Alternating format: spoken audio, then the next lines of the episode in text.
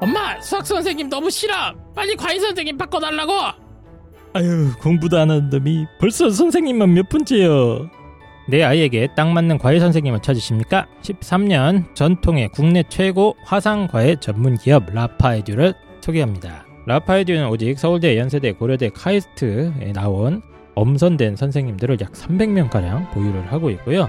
라파에듀 관리 원장님께서 각각 선생님별로 특징 그리고 장점이 뭔지 다 파악하고 있기 때문에 현재 내 아이한테 맞는 선생님을 찾아드릴 수 있습니다. 요즘 코로나 때문에 또 학원 가기도 어렵고 학원보다는 1대1 지도가 필요한 아이들 많죠. 딱 대학생들, 형, 누나, 오빠, 언니들. 이 대학생들한테 지도를 받을 수 있는 아이들에게 최고의 선택. 맞습니다. 대학생들의 장점이 어, 최신 수능 그리고 최신 입시에 아주 빠삭하지 않습니까? 최근까지 내신 관리 수능 대비를 해왔던 학생들이기 때문에 맞습니다. 어, 단순히 어떤 과목 지도를 넘어서 그 대입 전반에 관한 생활 지도까지도 가능합니다. 라파에듀는 철저하게 비대면 1대1 온라인으로 어, 진행을 하고 있고요. 라파에듀 최고의 장점이 굉장히 저렴합니다. 가격을 아마 들으시면 깜짝 놀랄 수준으로 저렴한 편이고요. 언제든지 1회 무료 수업이 가능합니다. 비대면 시대 최선의 1대1 온라인 학습 플랫폼 1566-9675 1566-9675 라파에듀 많은 관심 사랑 부탁드리도록 하겠습니다.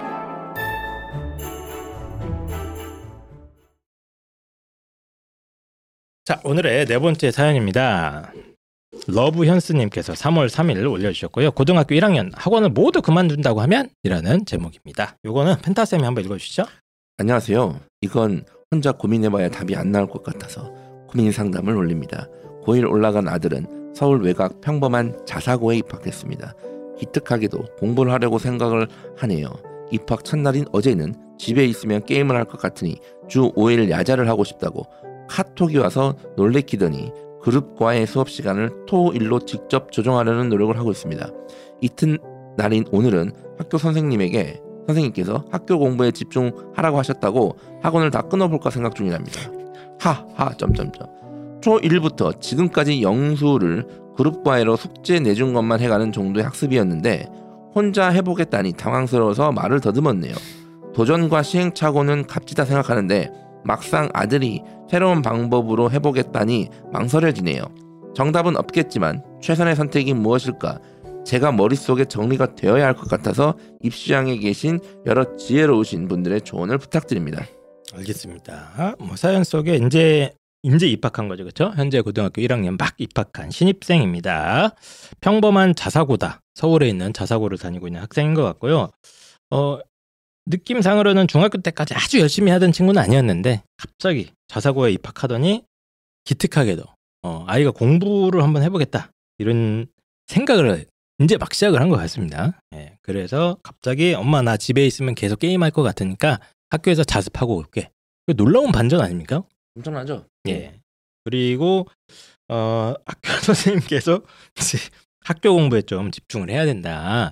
이런 얘기를 듣고 아 그러면 학교 공부에 집중하기 위해서 학원을 다 끊고 어? 혼자 한번 공부를 해보고 싶습니다. 이런 선언을 한 상태인 것 같습니다.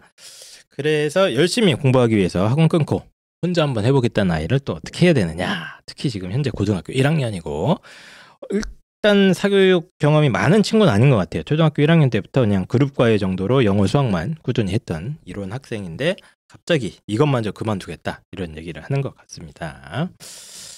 자, 일단은 이제 이 사연을 살짝 벗어나서 일반적인 경우로 일반적으로 이제 이런 경우가 종종 있습니다. 예. 예전에 이런 비슷한 사연 많이 올라오지 않았나요? 종종 있는데 어. 저희가 또 가져왔어요. 예, 저희가 어차피 사연이 거의 반복되거든요. 사연이 아니라 예. 인류는 반복됩니다.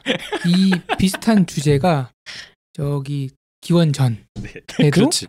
그렇지. 갑골 문자로 남아 있습니다. 네, 맞습니다. 애가 서당 안 가고 어, 혼자 공부하겠다고 하는데 음. 어떻게 해야 됩니까? 뭐 이런 고민이 아마 기원전에도 있었을 수도 있는데 어, 일반적으로 이렇게 혼자 공부한다 하면서 학원을 끊은 아이들이 어떻게 되는가에 대한 두 분의 어떤 말씀 좀 부탁드리겠습니다. 근데 어머님 지혜로우시네요. 왜요? 도전과 시행착오는 아, 값지다. 아. 하지만 막상 내 아들이 실패할까봐. 그렇지. 음. 근데 이게 재밌어요. 그 제가 가끔 이제 어, 보는 책이나 이런 걸 보면은 그런 현상이 있더라고요. 사람들이 이제 어려운 일이 생기면은 어, 종교 지도자들 네. 스님이나 목사님이나 가서 막 기도하잖아요. 네. 신부님이나. 근데 내 자식이 그걸 하겠다 그러면 막 울면서 막 슬퍼한다는 거예요. 그래서 이런 어떤 그 모순된 모습이 음. 이제 우리 인간의 뭐 본성이다 그렇게 얘기하는데 네. 질문이 하나 잘못된 게 있어요. 어 뭡니까? 정답은 없겠지만 이거 맞습니다. 네. 최선의 선택이 무엇일까? 제 머릿속에서 정리가 안 돼요.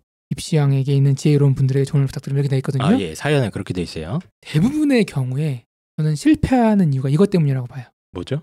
최선의 선택을 찾고자 하는 노력. 어 그럼 당연히 최선의 선택을 해야지 뭐 제 최악을 선택합니까? 아직도 모르셨습니까? 최선은 없습니다. 아 최선은 존재하지 않는다. 네. 어 오늘 자꾸 좀 이렇게 거시적으로 얘기를 하시네. 전체적으로. 최악을 피해야 됩니다. 그럼 뭡니까? 예전에 아 이- 이건 개그인데 예전에 네. 그 이상준 이상준 씨인가 박영진 씨인가 개그한 게 갑자기 기억나가지고 뭐가요? 어? 아 코미디. 내가 당신이랑 결혼 못하는 이유는 내가 김태희랑 결혼 못하니까 당신이랑 한 거야. 어? 뭐 이런 개그했던 것 같은데 예. 헛소리 그만하시고요. 예. 최선의 선택은 모르는 거예요. 왜 모르냐면은 모든 일을 다 해볼 수 없잖아요. 아 무슨 얘기인지 그러니까 아이가 음. 뭔가를 했을 때 그거에 대한 기회 비용이 발생합니다. 이 아이가 예컨대 영수를 구획 그룹 과외를 하잖아요. 네. 몇 가지 안 있습니다. 이대로 쭉 유지한다. 1번. 2번. 영어만 그룹 과외하고 수학은 혼자 해본다. 네. 그 다음에 수학은 그룹 과외 유지하고 영어만 혼자 해본다. 네. 그리고 아이 말대로 영어 수학 다 이렇게 혼자 해본다. 이네 가지 중에서 하나를 선택하면 나머지 세 가지가 남습니다.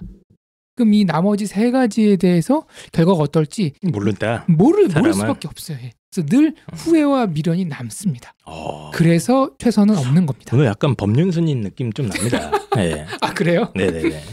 그래서 차악을 선택해라. 아니요. 그래서 최악을 피하는 선택을 하는 최악을 게 피한다. 그러면 성공이다. 최악의 선택이 뭔데요 여기서? 하고 다 끊고 제 최악의 선택이요? 전 최악이라고 봅니다.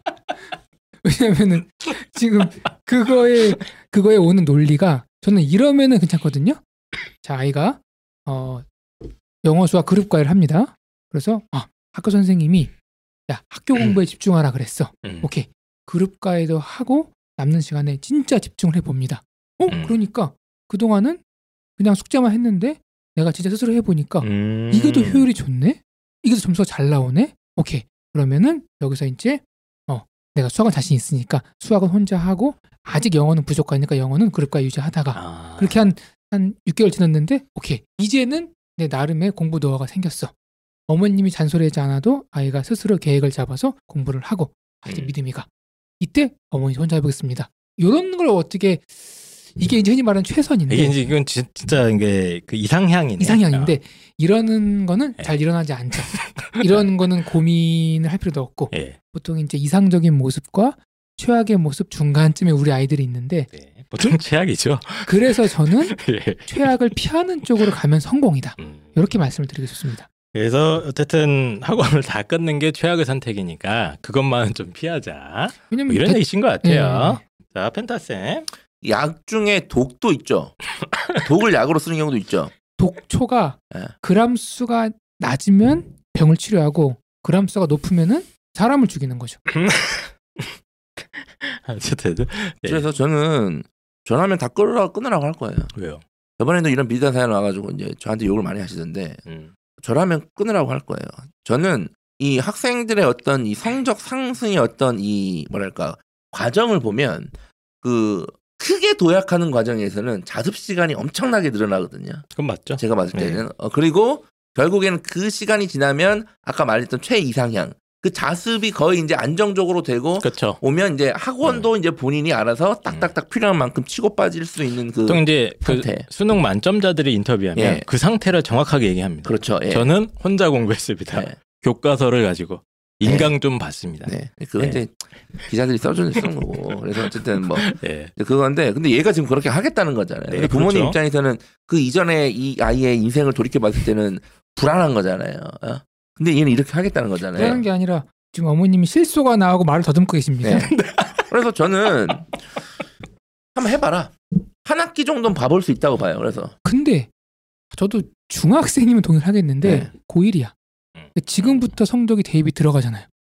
아, 그렇게 리스크 있는 선택을 한다? 어쨌든 펜타킬 선생님은 한번 해봐라 네 맘대로. high risk high return입니다. 승부수 승부사가 필요해 승부수. 어? 그 제가 부모님들 상담 학생 상담해 보면 어 뭔가 좋은 방법을 알려줄 것 같아 좋은 방법을 알려주면 못하세요 리스크가 너무 높다고 그래서 저는 한 번쯤 1학 특히 이게 지금 2학년이 아닌 게 다행이고 1학년 1학기니까 한 학기 정도는 한번 도전을 시켜보세요. 한번 해본다. 그리고 현실적으로 얘가 지금 자사고고 야자를 한다면서요 지금 주 5일 야자를 하고 싶다고 카톡이 와서 그럼 주 5일 야자를 하면 학원이 대부분 주말로 가겠죠. 그렇죠. 그러면 얘는 자습 시간 그러니까 이제 주말이나 이런 데 보면 거의 학원을 다닐 거고 학교 야자라고 해봤자 자습 시간 자체가 그렇게 크진 않기 때문에 제가 봤을 때는 막 되게 효율적으로 막 그럴 것 같지는 않고요. 그래서 네. 어쨌든 본인이 지금 의지를 불태우고 있으니까 그럴 것 같지 어. 않은데 왜 이렇게 하라고 합니까? 야자 하겠어. 오케이 그럼 야자 확실히 해. 알겠습니다. 어쨌든 펜타킬은 high risk high return 약을 한번 먹여보고 독약일 수도 있지만 딱 한 학기 보시고 아니다 싶으면 바로 정상으로 다 돌려놓는 거예요. 아, 저는 홍프로님 의견에 동의하겠습니다. 얘는 지금 혼자 공부할 수 있는 애 아닙니다. 제가 봤을 때는 절대 못합니다. 얘는. 그럼 그런 아이는 성적이 안 좋잖아요. 네, 제가 봤을 때는 얘는 혼자 할 만한 애가 전혀 아니거든요. 절대 아닌 거고. 그러니까 이 아이의 생각은 이거예요. 어 과외를 안 해, 그렇죠? 당장 당장 과외를 안 합니다. 당장 그러면 내가 그 과외 시간마저도 혼자 공부를 해. 그렇죠? 그럼 공부 시간이 뭐 제가 보니까 얘 지금 몇 개 얼마 안 다니거든요. 뭐 주 한 3회 정도 할 거예요. 많아봤자. 그것마저도 내가 개인 공부를 하면 거의 일주일에 한 다여섯 시간마저도 개인 공부 시간으로 채워서 공부 시간을 극대화시킬 수 있겠구나 하는 망상을 하는 거거든요. 제가 봤을 때는. 예. 공부 시간은 그렇게 늘리는 게 아니고 이분들 맨날 뭐 학자 뭐 코스프레 하더니 학생에 대한 신뢰가 없네 이렇게 학생들에 대해서. 학원을 더 다닌 다음에 학원 가서 앉아 있는 시간이 공부 시간이 아까우면 그 학원 끝나고 독서실을 가는 겁니다. 그렇게 해서 공부 시간을 늘릴 생각을 해야지 무슨 뭐 학원 끝나고 안 가서 그 시간에 내가 개인 공부 시간을 하겠다? 저는 말도 안 되는 얘기라고 봅니다. 저는 얘가 네. 그 학원 시간조차 빼서 자습실을 최대한 확보하겠다는 말로 드리고 그렇긴 한데 저는 그 말 자체가 잘못된 망상이라니까. 그리고 지금 학교에서 선생님이랑 이미. 얘기를 했어 그렇게 하기로 맞잖아요 지금 그래서 본인이 공부 시간을 늘리고 싶어? 그러면 학원 다닌 다음에 학원 플러스 알파를 더 공부하라 이거야. 그렇게 그게 맞지 않습니까? 최선 맞죠 그게 맞는데 아니 맨날 맞는 그건 대로 우리가. 살아왔어 최선의 선택대로 살아왔냐고 우리가 어, 그 현실적으로 가야 될거 아니에요 그리고 더. 나가서 어. 제가 봤을 때 러브 현스님의 지금 아드님은 학원 뺑뺑이가 좀 필요합니다. 국어는 왜 안 다녀요 지금? 어? 수학도 지금 선행 거의 안 했을걸요? 여러모로 지금 제가 봤을 때 사교육 도움이 많이 필요한 애로 저는 일단 추정이 되는데 지금 이 기존에 하고 있는 것마저 그만두겠다는 건 어, 이 아이의 아직 체험해보지 못한 망상에 가깝다. 이런 생각이 좀 듭니다. 고등학생 때 공부의 개념이 없는 거죠. 고등학생 때 네. 제가 농구를 좋아했거든요. 아 그렇습니까? 농구를 하다가 한 친구가 다쳤어요. 네. 공중에서 엉켜서 떨어져가지고 뒤에 있는 척추뼈가 튀어나왔습니다. 오 크게 다쳤네요. 척추뼈 하나가 이렇게 밀렸어요. 딱 눈으로 보기에도 어머. 어머. 이만큼 튀어나와 있는 거예요. 그래서 구급차 가서 걔를 싣고 갔습니다. 네. 그래서 우리가 막 울면서 따라가서 봤는데 바로 수술을 진행하더라고요. 수술 방법이 두 가지가 있대요. 첫 번째, 그 튀어나온 척추뼈를 쳐서 딱 원위치를 시키는 방법이 있다는 거예요. 네. 깔끔하잖아요. 깔끔하네요. 이거의 네. 가장 큰 단점이 있대요. 들어가는 도중에 신경을 건드리게 되면은 하반신 마비가 온다는 거예요. 아, 무섭네. 요런 요런 리스크가 있는데 이 의학 드라마에서 자주 나오는 상황이잖아요 음. 대신에 성공하면은 좋다. 음. 성공 확률은 아 그건 사람마다 다르다. 자 두 번째는 이러니까 아 그러면 하반신 마비 너무 무서우니까 다른 건 없어요? 아 있대요. 뭐요? 튀어나온 부분만큼을 뼈로 싹 잘라내고 음. 그럼 밀린 만큼 비어 있는 부분 이잖아요. 그 부분에 인공뼈를 대면 된대요. 어. 그거는 리스크 없습니까? 아 요거는 살아가면서 평생 조심해야 되는 대신에 음. 하반신 마비의 리스크는 없습니다. 이- 있는데 0.몇 프로라는 거예요. 어. 근데 그냥 망치를 쳐가지고 튀어나온 걸 쏙 집어넣으면은 몇십 프로 된대요. 이게 아무리 조심해도 뼈가 들어가다 신경을 건들 수가 있더라고요. 음, 그럴 수 있겠죠. 야 진짜 고민된다 어, 어떻게 해야 선생님. 되냐 그럼? 본인의 만약에 본인의 허리라면 본인이면 어떻게 할 겁니까? 어떻게 하겠습니까?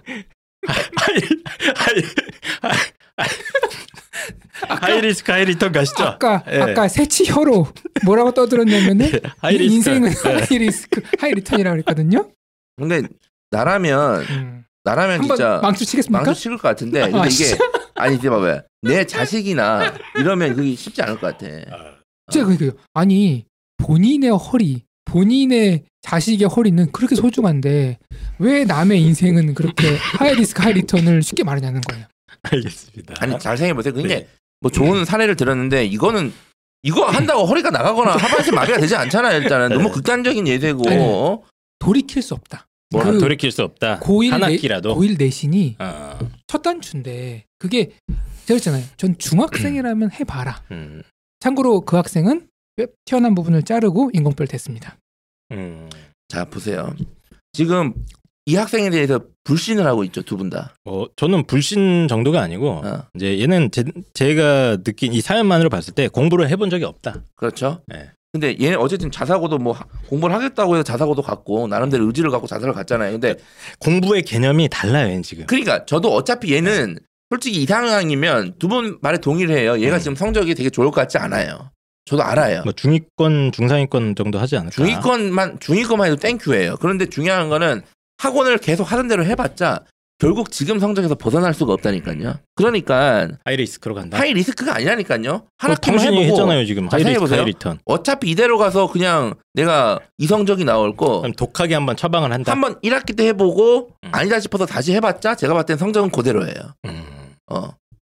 그러니까 high risk도 없어요 얘는 지금. 아니 그럼 이러면 될 거 아니야. 음. 네가 풀 자습을 하기 전에 월화수목금 야자 시간에 자습을 해보고 그 다음에 주말 학원 다녀보고 한 학기 해본 다음에 그 다음에 결정을 해보자. 음. 그러면 되는 건데 왜 굳이 그렇게 리스크를 거냐는 거예요. 알겠습니다. 그래서 이제 두 분의 의견이 항상 저희들의 이게 다른 상태고요. 러브 현수님께서는 알아서 선택하시면 됩니다. 알아서 선택하시면 되고 일단은 뭐 의견이 엇갈리는 가운데 어, 딱 제가 개인적으로 심지어 자사고를 다니는데 음. 사교육 양이 턱없이 부족하지 않은가 제 개인적인 느낌은 예. 그런 상태이기 때문에 오히려 저는 이제 사교육을 좀 빡세게 시키면서 플러스 알파로 자습 시간을 확보할 수 있게 아이를 좀 이렇게 푸시를 해야 되는 상황으로 저는 읽힙니다. 뭐 어머니 잘 아시겠죠. 얘가 지금 뺑기 쓰는 건지 아, 아니면 뺑기는 진짜 아니라 봅니다 저는. 뺑기는 아니다. 뭔가 진짜 해보겠다고 불타오르는 건지 어? 네. 후자면 저는 당연히 뒤쪽으로 갈 거고 이 자식 이거 이러면 당연히 당연히 학원 더 보내야 더제 보내야 생각에는 그냥 얘가 공부를 제대로 해본 적이 없어서 이제 이거저거 머릿속으로 이제 뭐 어, 굴려보고 있는 거예요. 여러 가능성들을. 그래서 저는 네. 아이들하고 얘기할 때 아이들이 계획이나 미래형으로 말하는 걸 듣지 않습니다. 저는 아이들에게 이렇게 말합니다. 야 과거형으로 얘기해라. 두분 농구 좋아하시죠? 예. 농구의 상 두 분이 농구 감독이라고 해보세요. 아 예 예. 마지막 4쿼터에 어. 10초가 남겨두고 2점 뒤지고 있어요.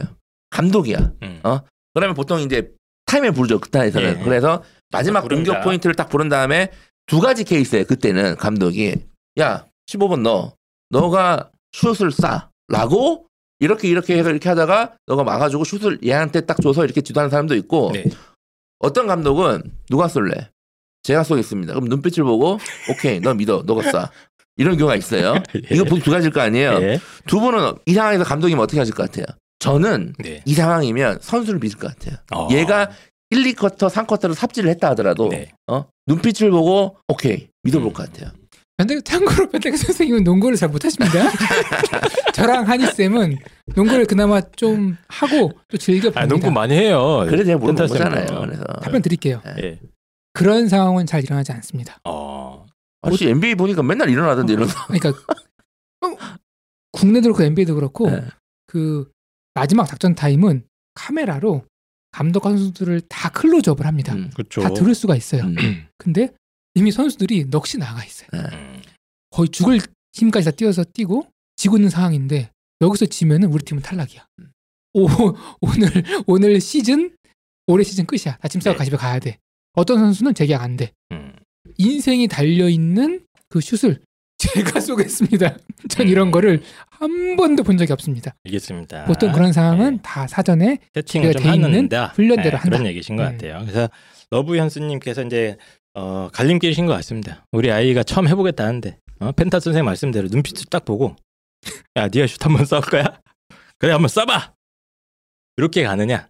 아니면 망상이라고 취급하고 어, 더 빡세게 사교육을 돌리면서 물론 이제 우리 아이가 마이클 조던은. 아니죠.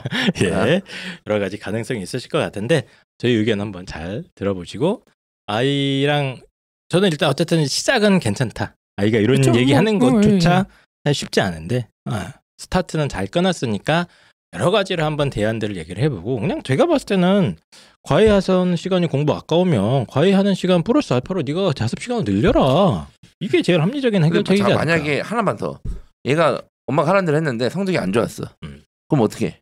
그래서 최선의 선택은 없는 겁니다. 아, 그래서 이렇게 얘기하는 거야. 아 엄마 내가 자습한다고 했는데 엄마 진짜 학원 이러- 이러면 어떻게 해요? 학원을 바꿔야죠. 학원을. 그거는 핑계입니다. 왜냐하면은 그 알겠습니다. 나머지 시간 해도 충분했기 때문에 다섯 예. 시간은 자, 그래서 이 사연 갖고 너무 오래 길어지면 안 되기 때문에 어, 러브 현수님께서 현명한 결정 쭉 해주시고 그 아까 여러 가지 비유들이 있었습니다. 그 농구 어, 10초 전의 비유 그리고 이제 농구하다 허리가 나간 사람의 비유도 있었기 때문에 여러 가지 비유들을 직접 생각해 보시면서 파이팅 하셨으면 좋겠습니다. 자, 그럼 저희는 일단 다음 사연으로 넘어가겠습니다. 자, 그 다음 사연입니다. 스무살로님께서 2월 24일 날 남겨주신 사연이에요. 전교 1, 2등 봉사 독서 수상 안 챙겨요? 라는 질문이고요. 요거는 홍프로님께서 한번 쭉 읽어주시죠. 전교 1에서 2등 2학년까지 내신 1.27입니다. 야 11월 모의고사도 모두 1등급.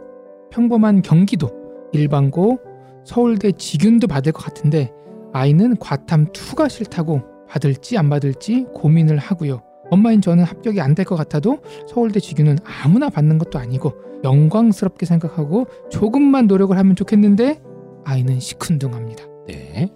고1부터 봉사 독서 귀찮다고 안 챙겼습니다.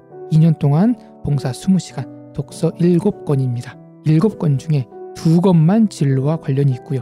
참고로 약대입니다. 음, 세특은 제가 전문가가 아니라서 잘 볼 줄은 모르지만 메리트가 딱히 있어 보이진 않습니다.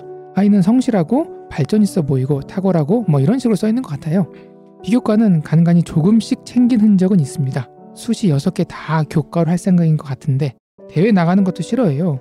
수학 대회에서 학년별로 2, 3등 2개 뭐 이게 다예요. 추천도 한 아이에게 몇 장을 줄지도 아직 모르겠고요. 교과여도 서울대 경희대처럼 생기부를 보는 학교도 있던데 고민입니다. 경희대식 내신은 1.17입니다. 서울대 약대도 쓰고 싶고 경희대 약대도 쓰고 싶고 아이도 갈팡질팡 하는 것 같은데도 귀찮아합니다. 서울대 경희대 쓸 수 없나요? 네, 알겠습니다. 일단은 이 학생은 쭉 읽어보니까 약대를 1차 목표로 하고 있는 것 같아요. 약대를 목표로 하고 있는 학생이고 내신 좋습니다. 현재 이게 보세요. 성적이 좋으니까 약대를 목표로 하는 거야. 이렇게 어? 네. 내가 약대를 목표해서 성적을 맞추는 게 아니라 성적이 되면 약대를 가는 거예요. 맞습니다. 어, 일단 결혼하고 사랑한다. 네. 이겁니까? 예. 펜타킬 선생님의 어, 생각입니다. 선 결혼 후 사랑. 뭐 조, 좋은 얘기입니다. 네. 네. 어쨌든 현재 평범한 경기도 일반고 다니고 있는 고등학교 3학년 이제 올라갔습니다. 올라갔고 모의고사도 작년 11월에는 거의 올 1등급 받았다. 뭐 모의고사 영향도 있긴 있다. 그리고 서울대 직윤 자원이기도 하다. 이런 단서들이 있습니다. 다만 이 아이가 귀찮아한답니다. 음. 비교과. 그래서 독서가 7권이면 진짜 안 한 거긴 합니다. 진짜. 2년 동안 7권이니까 진짜 안 한 상태고 뭐 어머니가 봤을 때 뭐 세택도 평범하고 뭐 그런 것 같아요. 그래서 교과를 아이는 이제 육교과 생각해서 뭐, 뭐 약대 육교과 생각하는 것 같은데 어머님은 이제 살짝 욕심이 나는 거죠. 결국은 이거 학종도 써야 될 수도 있을 것 같고 혹시 이제 몇 개 어, 경희대 같은 경우는 교과 전형에도 뭐 이렇게 뭐어 뭐 학생부를 본다 이런 얘기를 들으시니까 아 얘가 좀가 뭔가 어 학생부 비교과 이런 것 좀 챙겼으면 좋겠는데 아이는 전혀 관심도 없고 음. 예 그리고 서울대에는 지역 균형 받아도 이건 학생부가 중요하지 않습니까? 종합이죠. 네, 교과가 학종입니다. 없죠 서울대는. 네, 네. 학생부 종합 전형인데 이걸 쓰고 꽤 만들고 싶은 욕심이 있는데 아이는 지금 전혀 안 따라주고 있는 그런 상황입니다. 그럼 지금 아이는 서울대 직유는 거의 안 거의 안 받으려고 생각을 하는 것 아, 같아요. 그렇게. 근데 이제 어머님은 그죠. 푸시를 해서 음. 한번 써보게 하고 싶은데 그래서 질문이 이겁니다. 비교과가 지금 안 좋은 상황이에요. 누가 봐도 음. 안 좋은 상황인데 그냥 이제 서울대 지역균형 전형이나 뭐 경희대학교는 고교연계라고 있습니다. 그게 이제 학생부가 살짝 들어가요. 서류가 평가가 30%였나요? 그 정도 들어가기 때문에 이런 거 써도 되느냐 이런 질문을 좀 해주셨습니다. 써도 되는데 경쟁력이 있냐고 물어보는 것 같아요. 네 맞아요. 맞아요. 비교- 다 쓰라 그래요 저는. 네. 다 쓰라고 합니다. 네. 이 사연 속 학생 이건 이제 완전히 입시 전략 얘기지 않습니까? 네. 네. 이건 어떻게 해야 됩니까? 바로 들어가죠. 본인이 아, 보통 이 정도 되면 이제 본인이 서울대 욕심을 낼 텐데 아직 욕심이 없는 것 같아요. 요즘은 네. 딱히 서울대 욕심 안 내는 전교권 자연계들 많습니다. 진짜요? 의학 계열을 아, 많이 노리기 네, 때문에 오히려 서열이 이제 요즘 많이 역전이 돼 있기 때문에 예 의학 계열 많이 노려요. 서울대 위에 의치한이 있으니까. 맞습니다. 그렇게 생각합니다. 한은 모르겠고 네. 의치까지는 있어요. 그치 약뭐 이렇게 약도 일정 부분까지 한 반반인 이- 것 같아. 사실은 뭐 이렇게 의학 계열, 뭐 간호대, 약대 하는 준비한 친구들 보면은 대학 네임밸류보다는 그냥 그 과에 들어가는 것 자체를 목표로 하는 경우가 많이 있더라고. 음.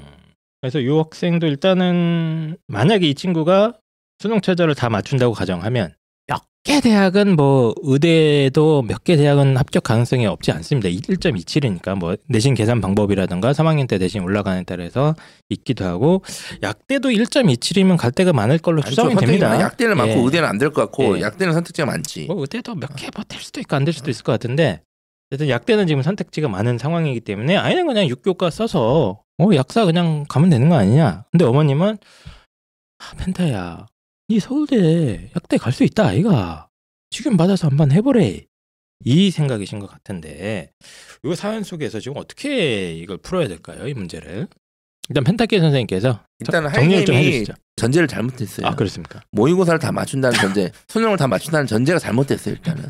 아, 죄송합니다 어, 왜냐하면 예. 어쨌든 이게 이제 평범한 학교라고 하니까 음.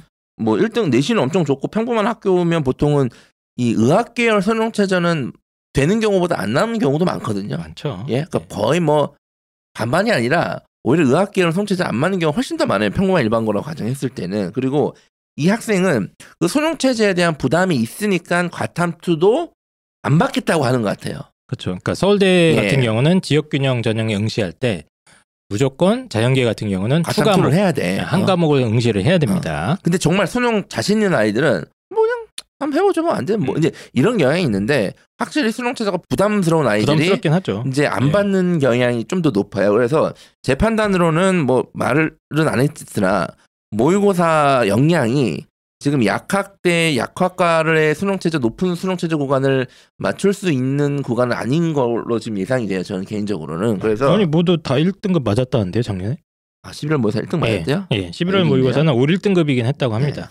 이게 모의고사잖아요. 예. 그 입시는 고등학교 3학년 수능 성적으로 가기 때문에 네. 고1, 고2, 고3 올라가면서 이 성적이 유지가 될지 유지가 안 될 수도 있는 거죠. 안 될지 예. 그건 이제 네, 가봐야 뭐 그런데 거죠. 어쨌든 1등급이면 잘 맞았네. 자, 예. 제가 사연을 덜 읽었네요. 예.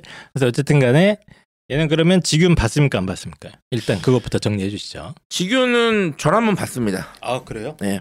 지금 비교가 하나도 안 되는데 책 7권인데. 지균이니까 가능한 거야 그게. 아. 제가 말씀드렸잖아요. 지균, 지균은 서울대 지역균형으로 서울대를 입학하는 거는 가장 힘든 게 지균을 받는 거예요.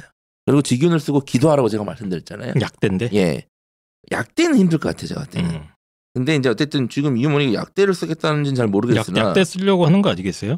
서울대 직윤으로 무슨 서울대 뭐 약대도 쓰고 싶고. 예, 약대 생각하시는 거예요. 농생명 쓰고 싶은 게 아니에요. 자 그러면 일단 서울대를 쓸지 말지를 결정하고 예. 서울대 약대를 무조건 쓰겠다 그러면 만약에 그래도 지금밖에 없어요. 그래도 다른 전형은 거의 안 될 것 같고 뭐 일반 전형은 서울대 약대를 무조건 쓰겠다 그러면 무조건 서울대 약대를 쓴다 그러면 지금밖에 없어요. 근데 어머니 생각이잖아요, 그건 지금 무조건 쓰겠다는 거. 그러니까 무조건 쓰겠다 그러면 서울대 지금 봐서 약대 쓰는 거야. 그렇긴 한데 어. 자, 쓰겠다며. 이 객관적으로 지금 받는 게 맞아요, 지금 이 상황에서? 서울대를 쓰겠다면 그럼 지균을 받아야지. 아니, 그러니까 쓰겠다면이 아니라 이제 객관적으로 판단을 해주셔야죠, 유튜버로서. 아, 객관적인 판단은 저라면 네. 서울대 지균을 받아서 다른 과를 쓰겠죠. 아, 저라면 차라리 그렇게 예. 하겠다. 저는 다른 아, 과를 쓰고 아니면 약대가 정말 가고 싶다. 음. 약대가 정말 가고 싶다 그러면 저는 육교과 육약대도 생각할 겁니다. 그러니까 저도 경희대 안 써도 돼요. 아 저도 왜. 어머님이 왜 약대 서울대 약대를 왜 욕심내는지 모르겠는데 제가 봤을 때 어차피 떨어질 것 같거든요. 이 정도 학생부 갖고는. 예. 그러니까 것 같고. 학생부를 개선해야 되냐 물어보신 거예요 예. 지금. 이거 계산 안 됩니다. 고등학교 3학년. 물론 이미 2학년 끝났으니까 더 네. 이미 늦었어요. 맞아요. 늦었어요. 늦은 건 맞기 때문에 그래서 그래서 저는 굳이 뭐 쿼텀 투 해서 뭐 지균 받고 하느니 그냥 깔끔하게 저는 항상 입시는 깔끔한 걸 추구하거든요. 제 스타일도 원래 약간 깔끔하지 않습니까? 그래서 막 이렇게 뭐 직윤하고 뭐 학생도 하고 뭐 투과목 하고 이거 어렵습니다. 그냥 깔끔하게 내가 최대의 장점인 모의고사 1등급, 내신 1등급 초반 쫙쫙 하고 끝. 예. 그리고 남는 거 있으면 좀 어 뭐 심심하면은 뭐 수도권에 있는 약대 중에 뭐 어, 찔러보고 싶은 거 약대 있으면 그냥 학종 한번 쓰세요 그냥. 그냥 학종 쓰고 네. 서울대 한번 써보면 안 됩니까? 근데 서울대는 부담이 너무 크니까. 예. 저는 이 상황에서는 서울대 직유는 절대 안 받는 게 낫지 않을까. 근데 잘 모르겠어요. 저는 솔직히 한번 도전해볼 만 가치는 있다고 봐요. 왜냐하면 약대가 저도 맞아요. 약대가 교과전형을 쓰는데 이제 음. 지방에 있는 약대까지 해서 수능 최저가 좀 약간 차이는 있거든요. 네, 차이가 있죠. 의대보다는 약간 네. 조금 더 높은 데랑 제일 낮은 데 이제 약간 널널한 면이 있어서 네. 심지어 과탐 한 과목 전형하는 대학도 찾아보면 또 많고 그래서 한번 음. 도전해 보자. 서울대 아깝다. 그냥 어. 너가 이 정도 성적인데 평생 네가 서울대 원서 쓸 일이 뭐 있겠니? 음, 저는 뭐 그런? 의미로면 충분히 어. 저는 가치 있는 판단이라고 생각합니다. 예. 홍프로님 어떻게 생각하십니까? 후회를 남기느니 음. 뭐 써보는 건 뭐 붙건 떨어지건 아, 써보고 그래요? 나면 미련이 없을 거 아니겠습니까? 예. 알겠습니다. 왜냐 왜냐하면은 아이 생각에 아이는 이미 알고 있는 것 같아. 아이는 근데 쓸 생각이 없어 지금 보니까. 근데 부모- 어머님이 지금 약간 부모님이 욕심이 나는 미련이, 거예요. 미련이 네, 남으니까. 부모님이 좀 욕심인 것 같아요. 근데 만약에 뭐 안 쓰면은 평생 그럴 거 아니에요. 음, 야 썼다가 붙었으면 어떻겠니? 음. 근데 만약에 썼다 떨어지면은 그래 뭐 다 써봤는데 뭐 어쩔 수 없겠니? 뭐 이렇게 되는 거 아니겠습니까? 음. 물론 붙으면 미련이. 남을 수 있다. 네, 네. 네. 중요한 건 모의고사 성적이 올 1이지만 뭐 원점수나 그것도 봐긴 봐야 됩니다. 이런 것들 좀 고려해서 네. 이게 지금 수능 최저가 음. 무조건 확실한 구간인지는 아직은 판단은 힘들거든요. 네. 지금 그래서 지금. 이 학생이 되게 힘든 게 고등학교 3학년 1학기를 다 챙겨야 되는 상황이에요. 음. 내신도 1등급 초반을 유지를 하면서 얘는 투 과목도 꽤 열심히 하긴 해야 됩니다. 어쨌든 또 A를 A 맞아야죠. 놓치면 안 되기 네. 때문에 뭐 뭐 뭐 뭐 생투 지투 이런 거 했을 텐데 꽤 열심히 해야 되면서 모의고사를 현역 학생이 거의 1등급을 한다? 이 친구가 뭐 미적분 이런 걸 선행이 얼마나 되는지 모르겠는데 시간이 모자라요. 그것만 해도. 그리고 현역이 탐구 1등급 받기가 진짜 힘듭니다. 탐구에서. 예. 이런저런 그래도 요즘에 때문에 반수나 어떤 어, 재수를 많이 하잖아요. 네네. 트렌드가. 네. 그러니까 서울대를 한번 본인이 써본다. 네. 한번 써보는 거 아니면 뭐 말고 뭐 뭐 본인 서울대로 인해서 본인 올해 입시가. 망했다. 예. 현웅 최저가 그러면 내년에 한 번 더 어차피 내신은 뭐 네. 그러니까 하이, 이런 또 high risk high return 갑니까? 약간 이런 네. 이건 하이리스크 하이리스크보다는 하이리스크죠 이거. 그냥 어쨌든 N수도 반수도 요즘엔 네. 대입에 상위권 허리 학생들에게 허리뼈가 빠졌는데 하반신 마비 될 수 있지만 톡톡톡 쳐서 넣는다. 과정이라고 생각해. 네. 아니 반수 N수가 일반적이라니까. 그게 알겠습니다. 하반신 마비랑 반, 그럼 지금 반수 N수 하는 애들은 다 하반신 마비야? 그래? 어? 아 죄송합니다. 그런 뜻은 절대 아닙니다. 그러니까 그게 아니라 이제 어느 정도 아이가 아나 쓰기 싫으면 모르겠는데 아이가 얘기를 잘 해서 설득이 되면 저는 한장 정도 써보는 한정 거는 뭐 해볼 수 있겠다. 서울대인데 자, 그러면 요거 이제 요 주제에서 약간 벗어나서 이런 경우 좀 있잖아요. 진짜 내신은 진짜 좋아. 진짜 좋은데 비교과나 뭐 이런 게 너무 안 좋아. 딱 봐도 책 한 뭐 네다섯 권 있고 요런 애들 학종으로 된다 안 된다. 예전에는 됐어요. 예전에는 꽤 되긴 했어요. 제 됐는데 기억에도. 저는 이제는 힘들다고 봅니다. 어, 왜 그랬습니까? 이제는 교과 전형이 다 있잖아요. 음. 대학 입장에서는 비교과를 충실히 안 하는 게 딱 보일 거 아니에요. 네. 비교하여. 근데 얘는 우리 학교 올 교과 전형 성적이 되는데 음. 얘는 왜 종합 썼냐 이렇게 돼버리면 저는 제가 요즘, 요즘 학종 연구하고 있는 주제가 바로 그건데 어. 이 적정 내신이라는 걸 저는 연구를 하고 있거든요. 적정 내신이 또 이번에 뭡니까? 구독형 설명회를 들으신 분들은 다 아실 거예요. 제가 설명을 할 거니까. 근데 어쨌든 연구 중이니까 아직 없어요. 그래서? 어쨌든 어 아, 지금 미래를 아, 미래 얘기하는 미래. 예언하신 아, 거죠 물론 지금? 적정 내신을 연구를 하고 있어요. 이 지금. 주제에 대해서 설명회를 언젠가 할 것이다. 예, 할 거고 알겠습니다. 연구를 하고 있고 지금 제가 자료도 쌓아놓긴 했는데 어쨌든 핵심은 교과 전형이 늘었기 때문에 주요 대학 그것도 있죠. 기준으로 그래서 학종이 많이 줄었어요. 어, 학종이 상당히 줄었거든요. 주요 대학 기준 네. 입장에서는 그래서 아마 일반고에서 비교과를 조금 더 소홀히 한 학생들은 예전보다 손이 더덜 갈. 확률이 매우 높다. 음. 예. 그러니까 안 되는 건 아니지만 이제 어, 특히 이제 약대 같은 경우는 저는 사실 가능성이 많이 낮지 않나. 예. 사실 그래서 저는 뭐 경희대 이런 것도 쓰고 싶으면 쓰는데 뭐 가능성이 이렇게 모르겠어요. 얼마나 높은지는 잘 모르겠고 뭐 서울대 경희대만 약대 있는 게 아니기 때문에 수도권에서 교과로 갈 수 있는 약대도 꽤 많이 있거든요. 뭐 중대 약대도 있고 예. 굉장히 수능 체제 높지 않습니까? 그런 거 딱 맞춰서 붙으면 끝나기 때문에 일단 저는 최대한 좀 수능과 내신을 최대한 조금이라도 높- 높이는 거. 그리고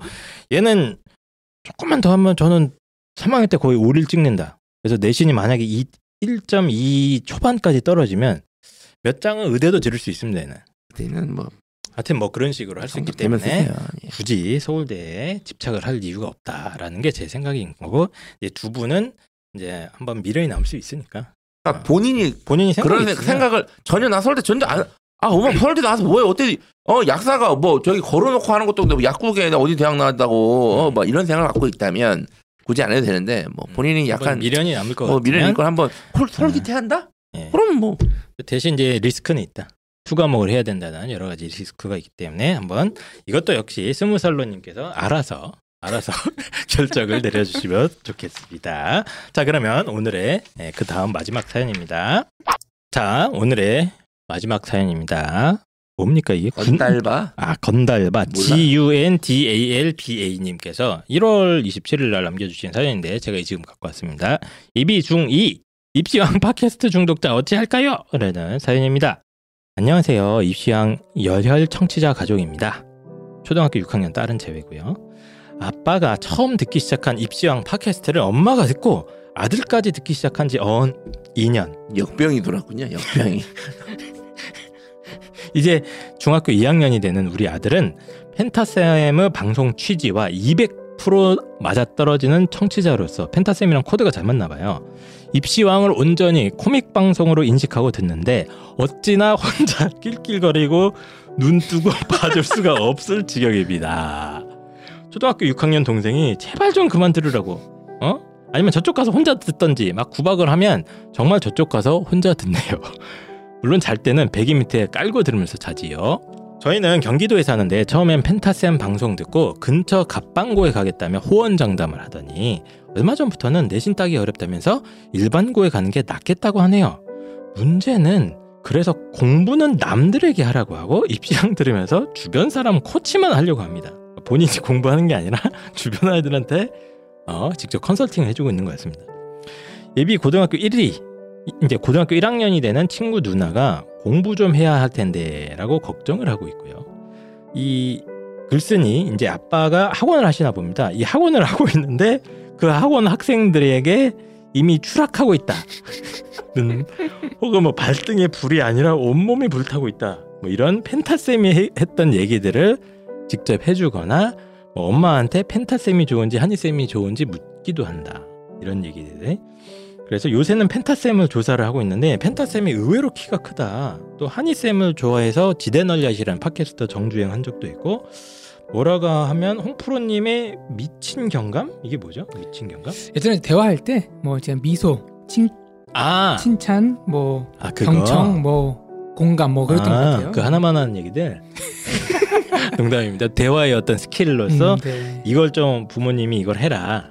어? 왜 미소 안 짓냐? 음. 뭐 이런 난리를 치고 있는 것 같습니다. 어쨌든 중학교 1학년 때 이 아이가 처음 팟캐스트 들을 때는 그냥 그런 거 들어뒀다가 나중에 공부할 때 방향 잘 잡고 음. 공부하면 되지. 내심 기특해 했는데 이젠 공부법 찾다가 날 새는 아이처럼 될까 걱정입니다. 속 없는 아빠는 고등학교 가면 친구들 컨설팅 해줄 수 있을 거라면서 웃고 있네요. 아침마다 입시왕 새로운 에피소드가 언제 올라오는지 기다리며 요즘은 잘 안 올라오더군요. 죄송합니다. 기다리는 동안 다시 정주행. 이번이 3회인지 4회인지 본인이 의금부로 압성되어야 할 놈이라는 것도 알고 있고 일단 뒤통수 맞고 시작해야 하는 것도 알고 있어요. 이제 공부하는 것 말고는 입시에 관한 모든 것을 알고는 있는데 공부만 하지 않네요. 무엇보다 걱정되는 건 자신이 지금은 안 하지만 하기만 하면 잘할 거라는 착각에 빠져 있다는 겁니다. 음. 우리 아들은 펜타쌤 팬이니 의금부로 압송을 하시던지 불러서 뒤통수를 치고 따끔하게 한마디 하시던지 책임을 지셔야 합니다. 현재 아이의 상태 말씀드릴게요. 엄마가 독서를 중요하게 생각해서 어렸을 때부터 책을 많이 읽었습니다. 수학은 일주일에 두 번 학원에서 한시간 반씩 하고 겨울방학부터 중2 과정 나가고 있어요. 오로지 학원에서만 공부해요. 영어는 학원 안 다니고 혼자 한다더니 아무것도 하지 않고 엄마 잔소리가 심해지니 1년 전에 샀던 단어장 이제 4일차까지 day 4까지 봤다고 합니다. 스마트폰은 없고 어, 집에 TV도 없고 게임도 하지 않습니다. 어, 대단합니다. 중2가 되면 본격적으로 시험을 보고 성적이 나오는데 너무 편히 노는 것 같아서 걱정입니다. 저는 근처 갑방고 화땡고면 화성고인가요? 하여튼 수원 쪽에 있는 그 고등학교 같은데 갑방고에 보내고 싶은데 아이가 다니는 중학교에서 전교 1, 2등 하던 아이들도 5, 6등급이 나오기도 한다네요. 그런 늪에 빠지고 싶지 않아서 중학생일 때 준비를 잘 했으면 해요. 라고 저희한테 일단 이건 일종의 complain이죠. 예. 항의를 하시는 그런 글인 것 같습니다. 또뭐 사연 속에 중학교 2학년 남학생이 음, 방송에 중독이 됐어요 지금. 참 희한하네. 희한합니다. 입시왕 방송만 계속 들으면서 막 개그를 따라하거나 심지어 거기서 주워 들은 얘기 가지고 주변 아이들을 컨설팅을 하고 있는 이런 경지에 올라 있으나 딱히 본인은 공부를 하거나 미래를 준비하고 있지 않은 상황. 이런 애들을 어떻게 해야 되느냐? 먼저 사죄의 말씀을 드리고요. 그래서 우리 어른들이 항상 말을 조심해야 됩니다. 그렇습니까? 네. 아이들이 따라하지 않습니까? 일단 그럼 펜타 쌤이 좀 사과를 하셔야겠네요. 이게 뭐 사과 아니 근데 사과를 할 게 있나요? 지금 당신한테 빠진 것 같아, 얘가. 얘가 게임에 막 빠지거나 어? 음. 아니면 다른데 뭐 취미 생활을 뭐 공부랑 아예 전혀 관련 없는 거 물론 입시왕도 공부랑 관련이 없지만 공부를 엄청나게 하기 시작했을 때는 도움이 된단 말이야 이게 입시 정보들이 어 그러니까 그렇게 생각하면 좀 나을 수도 있고 근데 뭐 뭐 사과를 하면 뭐 재밌게 방송하지 말란 얘기야 그럼 뭐야 그러면 알겠습니다. 어쨌든 뭐 어, 저희로서는 되게 고마운 사연이기도 하고요. 저희 방송을 이렇게 또 재밌게 여러 번 들어주시는 학생이 있다는 재밌네요 애, 애가 네. 좀 조숙하긴 하다. 왜냐하면은 보통 저희 코드가 어, 그런 면도 어, 른 있네요. 코드인데 아 맞네. 이 보통 중1이면은 뭐 유튜브 뭐 자극적인 거 보고 막 그럴 음. 때인데 저희도 자극적입니다. 그런 거에 비하면 저희는 비교할 수가 우리 방송 없어요. 자극적이야 엄마들 훅훅 뭐 얘기하잖아 쓰러져서 본다 그러잖아 어, 누워서 지창 타고 청취한다는데요 약간 아이가 좀 조숙한 면이 있는 것 어, 같고 책도 많이 읽었다 그러고요. 그리고 이게 있어요. 그전이 아이의 미래 직업이 뭔지 알것어 같아요. 뭡니까? 컨설턴트입니다. 아, 바로 컨설팅 갑니까? 야구 선수 중에서 본인이 야구는 못하지만 본인이 운동은 못하지만 야구에 관한 지식이 해박한 사람은 이제 음. 코치를 많이 합니다. 감독, 코치. 은근히 예. 예, 보면은 그래서 이 아이도 본인이 공부를 해서 대학을 가는 것도 좋지만 나중에 예. 이제 아마 그 이런 쪽 지식을 바탕으로 근데 문제는 공부를 안 한다니까요. 그게 문제입니다 지금. 아니 근데 나는 이게 생각한 게 아니야 얘가 지금 중2잖아 예비 중이면 네. 이제 중2 중1이었던 거잖아 그죠. 이때 네. 사연 몇달 전까지는 근데 중1이 스마트폰도 없고 음. TV도 없고 게임도 안 해. 그 어? 맨날 우리 방송만 듣고 아무것도 안 되잖아요. 책은 그래도 읽고 그래서 학원 가서 책을 많이 읽었대. 그리고 학원에서 공부하고 학원에서 하라는 것들은 일단 학원 있는 정도야. 이 정도면 일단은 네. 뒤에 공부 부분은 대부분의 중1 학생들의 어떤 공부 패턴이고 네. 앞에 게임도 안 하고 TV도 안 본다는 그건 건 되게 되게, 되게 괜찮은 거잖아요. 맞습니다. 오히려 그래서 네. 저는 이게 매우 심각한 상황 아닌 것 같거든요. 어, 그럼 이 사연 속의 학생이 펜타케이스 선생이 보기에는 뭐 긍정적인 면이 많다. 네. 다만 본인 굉장히 많은데 네. 다만 이 학생이 이 방송을 들을 거니까 제가 하나 얘기를 해드릴게요. 아, 뭔 무슨 얘기입니까? 또 사례를 하나 들려드릴게요.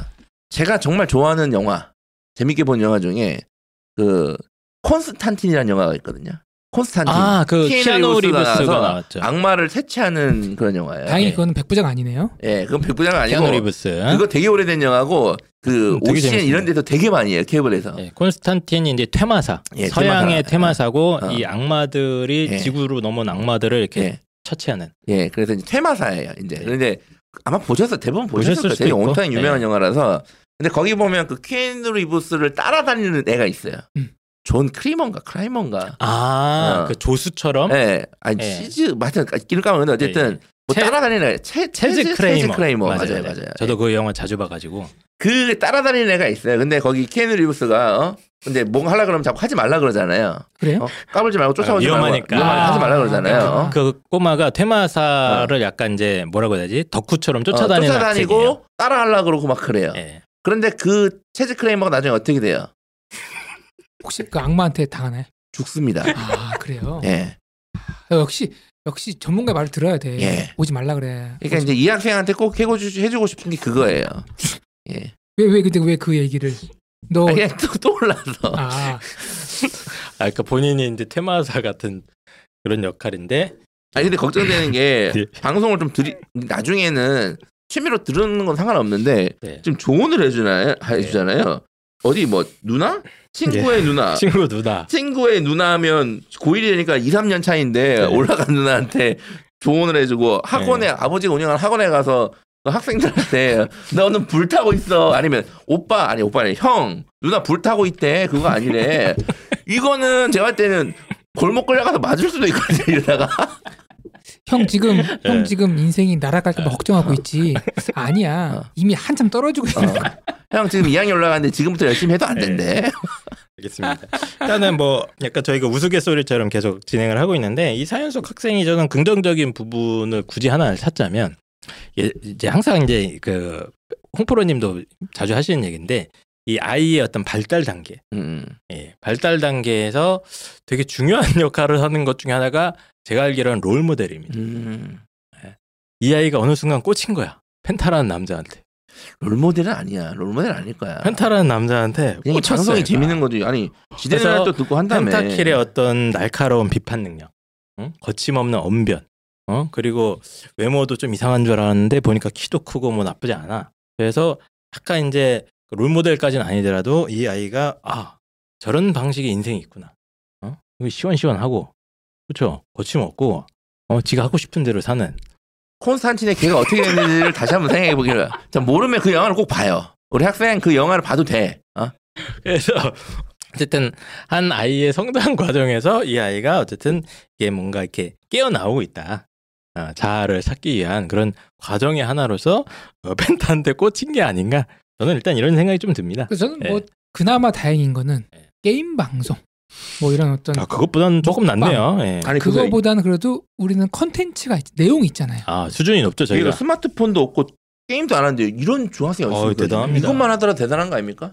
그래서 저는 아직도 결론 낸 건 아이가 또래보다 조숙한 건 맞는 것 같다. 음, 음, 음. 왜냐하면은 반복해서 듣는다는 거는 그냥 개그 코드만 듣는다기보다는 그 내용 자체가 이해가 되는 거예요. 어, 그 상황이. 음. 어 그럼 그렇기도 하네요. 그럼 이제 아이 어. 아이 어떤 네. 청해력 아니면 이제 문해력 이런 것들도 그러니까 왜냐면 저희가 상당히 수준 높은 방송이기 때문에 공감 능력도 뛰어날 수 있어. 왜냐면 아직 네. 얘가 고등학생이 아닌데도 이걸 듣고 웃고 조언을 해줄 정도면 내가 고등학생이 아닌데도 어느 정도 이해가 된다는 네. 거 아니야. 어? 예. 그러니까 자, 그런 그래- 부분에서 뛰어나네. 그래서 음 그래서 어 제 생각에는 조금만 더 지켜보시죠. 부모님 입장에서는 음, 일단은 아직까지는 귀엽게 봐줄만 한데 네 문제는 중학교 2학년부터 이제 성적이 나오기 시작합니다. 음. 맞습니다. 뭐 보통 이제 학교마다 뭐 중간 기말 한 번만 보는 학교도 있는데 중학교 2학년 1년치 성적이 나오면 이제 그때부터는 아이가 마냥 웃을 수만 없을 음, 겁니다. 그때부터는 모든 어떤 입시의 지식들이 본인을 향하기 때문이죠.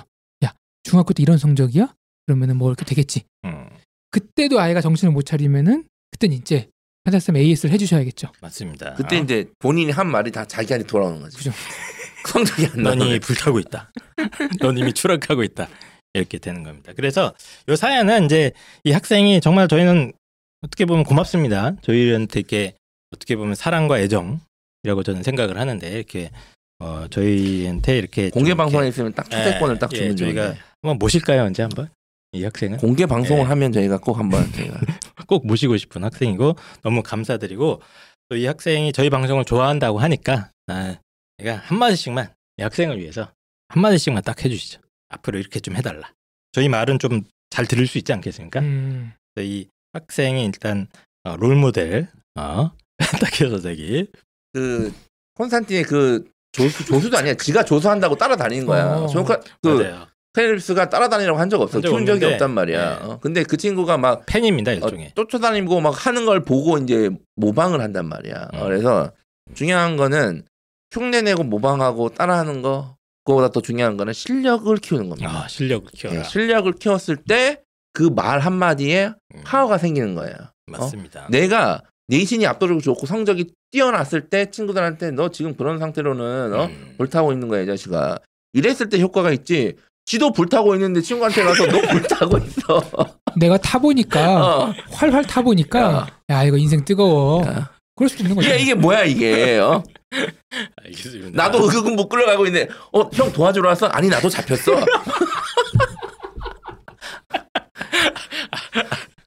독수리 요영제 짤방 좀 써주세요. 예. 네. 그런 게 있습니다.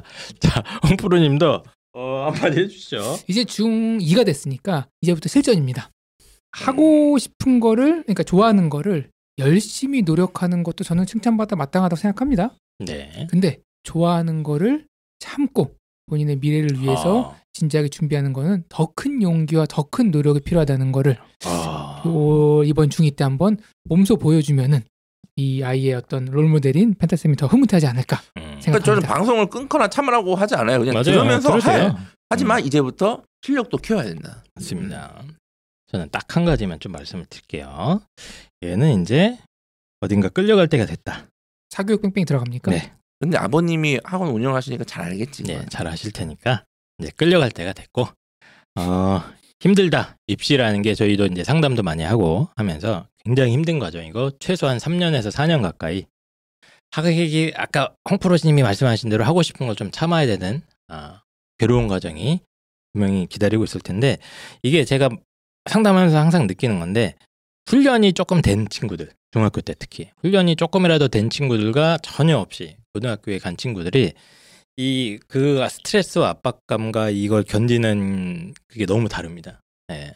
그래서 저는 입시가 항상 지옥 같다고 생각을 하거든요. 저희가 이 방송을 하고 있습니다만 입시를 하시는 모든 분들께 저는 사실은 죄송스러운 마음이 있어요. 예, 이 괴롭고 힘든 걸 저희가 하라고 이렇게 권유를 해야 되는 상황이다 보니까 좀 죄송스러운 마음이 사실 있는데 어, 우리 학생도 이제 곧 지옥이 펼쳐진다라는 거를 정확하게 하시고 트레이닝, 약간의 훈련. 예. 그래서 제가 일단 권해드린 거는 하루에 두 시간은 독서실 가서 앉아 있기 뭐 이런 식으로 규칙을 정해서 음. 공부는 안 해도 되니까요. 독서실 가서 저희 방송을 들으세요.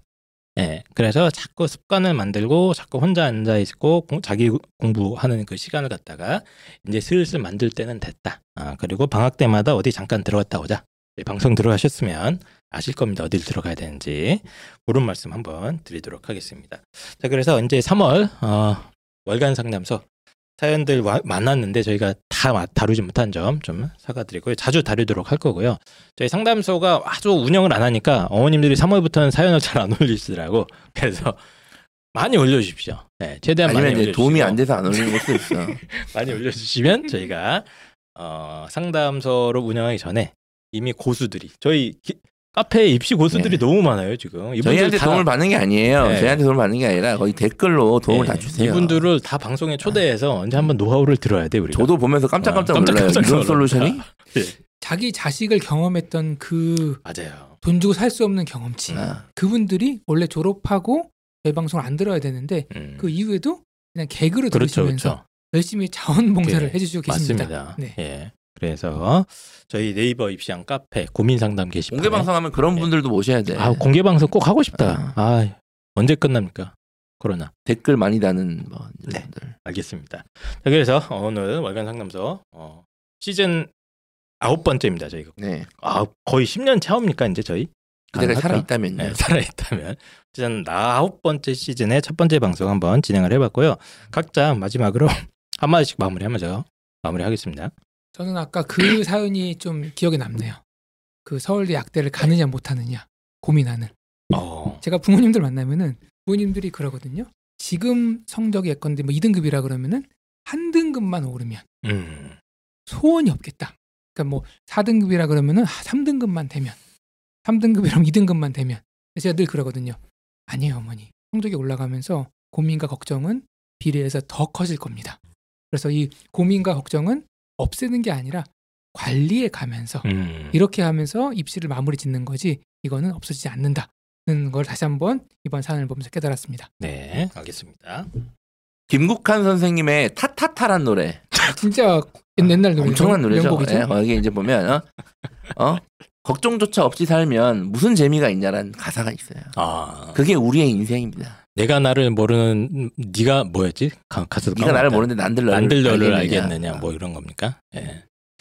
알겠습니다. 다 안다면 인생은 재미가 없습니다.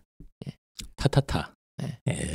오늘 왠지 그 가사가 자꾸 그러면 어, 긴 시간 방송 이렇게 함께 해주신 펜타킬 선생님, 홍포르 선생님 너무 감사드리고요. 어, 저희도 사실 1월, 2월 저희가 굉장히 방송을 많이 못, 못 올렸습니다. 예, 다시 한번 죄송하다는 말씀 전해드리고 절대로 결방하지 않도록 저희가 올해부터는 3월부터는 녹음 시간을 고정을 했습니다. 이걸 먼저 찍자. 넌 몰랐는데 고정했어 이제? 넌 몰라. 내가 얘기했잖아. 근데 그거 늘, 예. 늘 하지만 어. 또뭐 여러 가지 예, 개인적인 절대 빼먹지 않겠다. 아니야 그래. 매주 한 번씩 그냥 올리겠다. 이런 모습을 그냥 그러려니 하신데